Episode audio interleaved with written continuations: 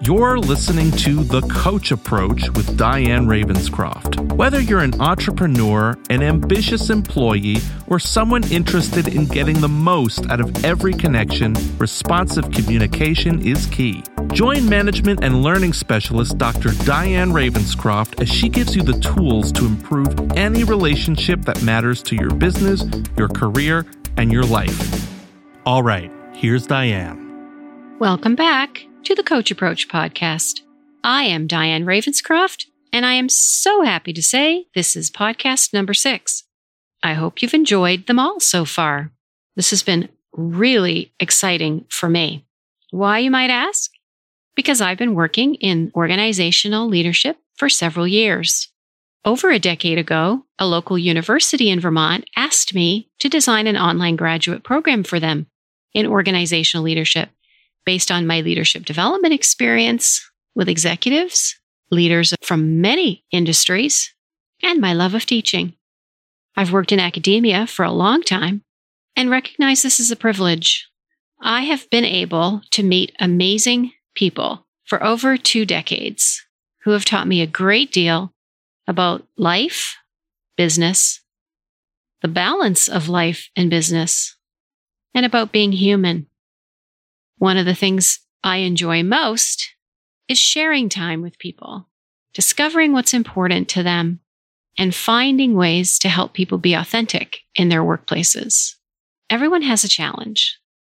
The greatest challenge I have found that it's an impediment for people is communication.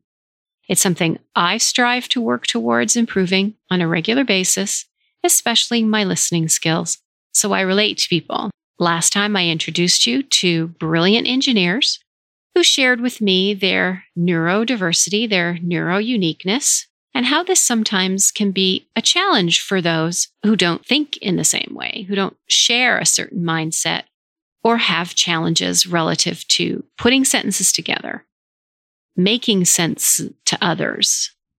It's crucial if you have the awareness about yourself that you're challenged to express yourself clearly that you include CBS the context, the backstory, and the sequence so that people don't feel like they're coming into the middle of a conversation when they're speaking with you. Last time, I also explored a little bit more about how hear yourself, stop yourself, and the twist ask yourself came to be. Today, I'll talk a little more about hear yourself, stop yourself as a coach approach skill. So I ended podcast five with the implementer who took a risk in a meeting and shared with a certain scientist that she felt she had to catch up with what was inside that person's head in meetings. The person never responded, but you could see that they processed the comment.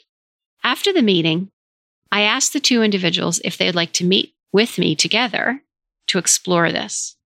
I wanted to ask them together so that each knew the other was being asked hoping that would create an opportunity.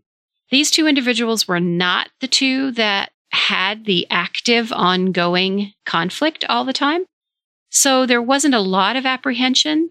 And I got emails from each of them a couple days later agreeing to the meeting. Here's how it went the person from sales said the following. And again, I had permission to write this down. Quote, we're smart enough to understand the big picture facts we're not scientists, but we're smart in the way we're smart. We don't want or need the details or formulas. And we definitely don't want your jobs. We don't understand if you find us threatening. We don't understand what the obstacles are to helping us. We are the ones who get your ideas to market. We are the ones with you who make this organization money. We've all signed legal documents, so we won't steal anything from you. We just need to understand some aspects of the product so we can be prepared to engage our customers when they bring up ideas we may not have thought of yet. Can you help me? End quote. Basically, she was saying, Help me. Will you help me? The scientist responded, and normally this person was a fairly resistant member of the engineering team. He responded with an energy shift and replied like this quote, You mean to tell me the customers, not the salespeople, were the ones asking for different applications of these products? End quote. What does that tell you? What assumption was this individual coming to meetings holding on to? He went on to disclose that he had felt insulted by the salespeople who would come to meetings and pitch questions. Keywords as if to taunt. The questions were Can you do this? What about that? Are you able to do that? Can this product go here or is this only designed to be there? Now, think about these questions from salespeople whose customers have asked for a different application. Now, get inside the head of the scientist who's feeling taunted, threatened, bullied. Can you do this? What about that? Can this product go here or is it only designed to be there? I know that I have heard the concept of a filter before, that there is a filter in all of our minds, and we choose to interpret other people according to that filter. But never before had it been demonstrated so clearly. I was so glad that this was our breakthrough. You see, the backstory is I attended the prior meeting, and you could have indeed cut the tension with a knife when the salesperson asked those three questions. The scientist became so defensive, a huge cost of non performance. He heard her question as taunts. He heard the questions as a challenge meant to make him look bad, and he felt threatened. That's the backstory. Now we're in this meeting, just the three of us. I could see his countenance changing. He began to buy into the vulnerability commitment more fully because he then expressed his bias against this salesperson. I'm not a therapist, but if there were therapists listening, wouldn't you wonder if this was the person who said he was bullied when he was younger? And the defensive stance taken when questioned harkened back to a time where there were threats, there were taunts. All of their emotional energy went back to this all familiar fight flight, and freeze response. Again, I am a coach. I am not a therapist, but I'm human. And I was bullied as a child. I had buck teeth. I had pigtails. I was tall. I was gangly and I was extremely uncoordinated. So you never picked me for basketball or volleyball. But I could sing and I could run. So I played soccer and I was in musicals. I know what it's like to be bullied. I know what that fight, flight, freeze response feels like. So I bring that humanity into my understanding. Now you also know why I invested. I started to relate to certain people, their thinking and their filter. I never explained this to the two individuals as a consultant. It's not about me. My favorite expression someone taught me listen, Diane, people don't care about your sick cat. They only care about you hearing about their sick cat. I never forgot that. So, whatever the sick cat is, I'm the only one that ever knows that. I'm there for my clients. But inside my head, inside my heart, and inside my soul, sometimes I relate. And this was one of those times. For the scientist, this disclosure by the salesperson was transformational. Same for the salesperson. The disclosure about the scientist's bias was transformational. And eventually, the entire team felt the change between those two individuals. This was a very important step in the path forward. The group started to enjoy so much mutuality and shared understandings and commonalities that one day, a scientist, and I say this with a big smile, a scientist offered to be on a client call, then stopped himself and said, That might not be a good idea because what you don't know, the backstory is that this person would always get technical and he would learn to stop himself. But it was awesome. Everybody laughed together. Everybody agreed, thanks, but maybe not such a good idea. Spontaneous laughter at that moment made me realize this team was finally ready to truly collaborate, a key success factor rarely present in non performing teams. And I introduced another success factor camaraderie. You've probably noticed they all start with the letter C. How many do we have so far? Other than context, which isn't a success factor, it's part of the CBS, we have communication, collaboration, cooperation, commitment, and camaraderie. The risk that was taken introduces courage. The fact that people started to get along introduces chemistry. And finally, we had coordination. People were working together. They were passing the baton and figuring it out. A smoother process was underway. Success, relief, bravo. Perhaps you know people like this. Coworkers who'd never thought of the missing pieces in communication before. Coworkers who never included the three elements included in the coach approach the C, the B, the S, the context, the backstory, and the sequence.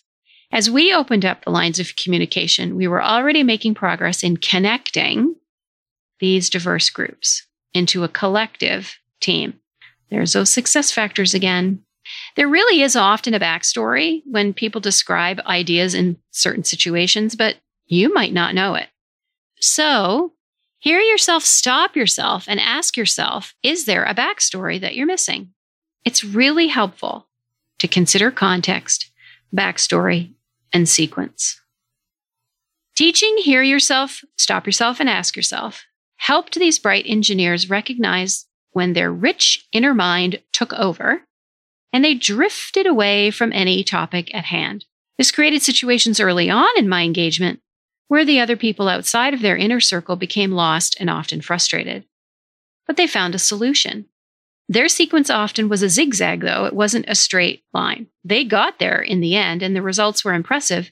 They made the company a lot of money, though the individuals who didn't understand the context, backstory, and sequence had to really work at asking the questions to get the answers they needed. Applying the context, backstory, and sequence just meant for easier communication and less waste. Less waste of time, less waste of energy. Do you think it's possible to hear yourself and stop yourself? It is. Just takes a little practice to apply the steps. Imagine if you've listened to podcast four, imagine if I could find the hotel etiquette trainer and work on hear yourself, stop yourself with this person. I said they knew a tremendous amount about their profession. The details were incredible. The preparation was amazing.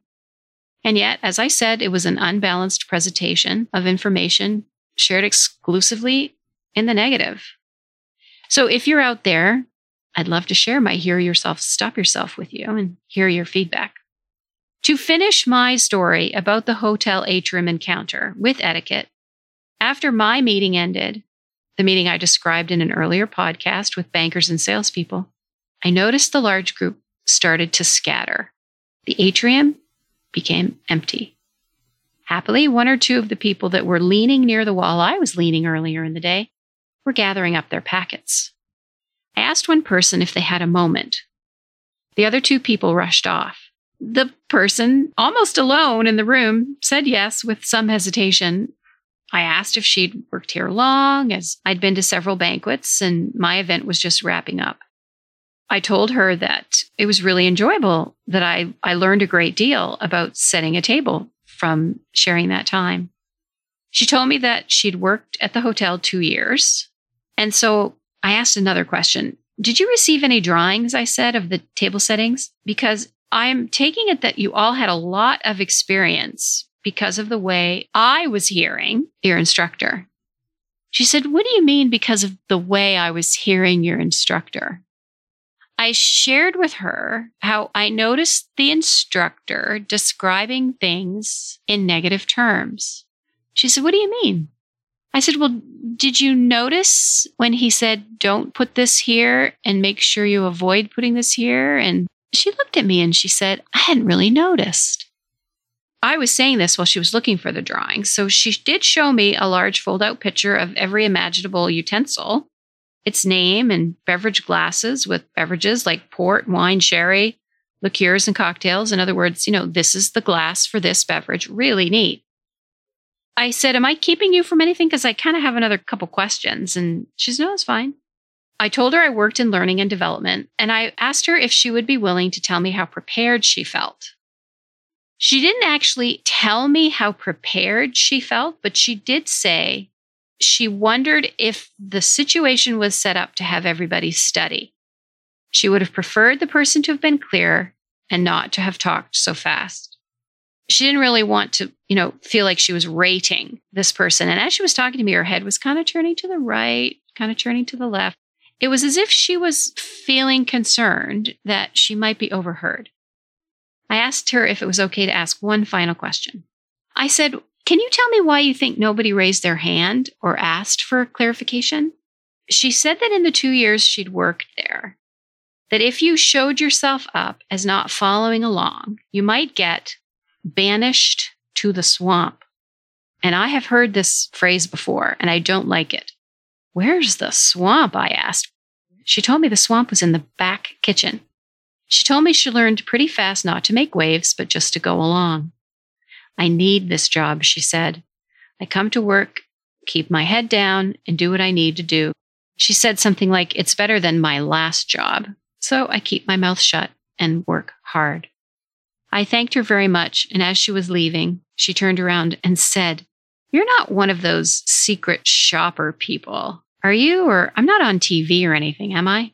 I assured her I was not famous. She wouldn't be. And we smiled at each other and went our separate ways. Thanks, lovely person who answered my question. Thanks for your conscientiousness and your honesty. Thanks for your smile. It's so great to feel appreciated. Let's commit, all of those listening now, let's commit together to thank people more, to smile more. It's really no fun to not be appreciated. This lovely person represents to me so many great people who work in situations that you might consider thankless. I made sure to thank her, and off we both went back to our lives away from work. And I hope that true story was instructive to you as well. Have you been trying to be less ambiguous? Let me know. You can reach me at Diane at discovercoachingvt.com. VT stands for virtual training, but also stands for Vermont, my home state in the US. Diane at discovercoachingvt.com. Who are you learning from? What are you learning? I'm going to ask that question in future interviews with people I have worked with, people who've been listening to my podcast and saying, Hey, are you going to do interviews? And I'm really excited I'm committing to hearing myself, stopping myself, and asking myself questions internally as part of practicing my coach approach skills. And I can tell you lots of my clients tell me they hear themselves and stop themselves, and that they richly benefit from the pause effect. I will discuss more in my next podcast. So please tune in. Thanks for listening. I'm Diane Ravenscroft, and this is the Coach Approach. Take care.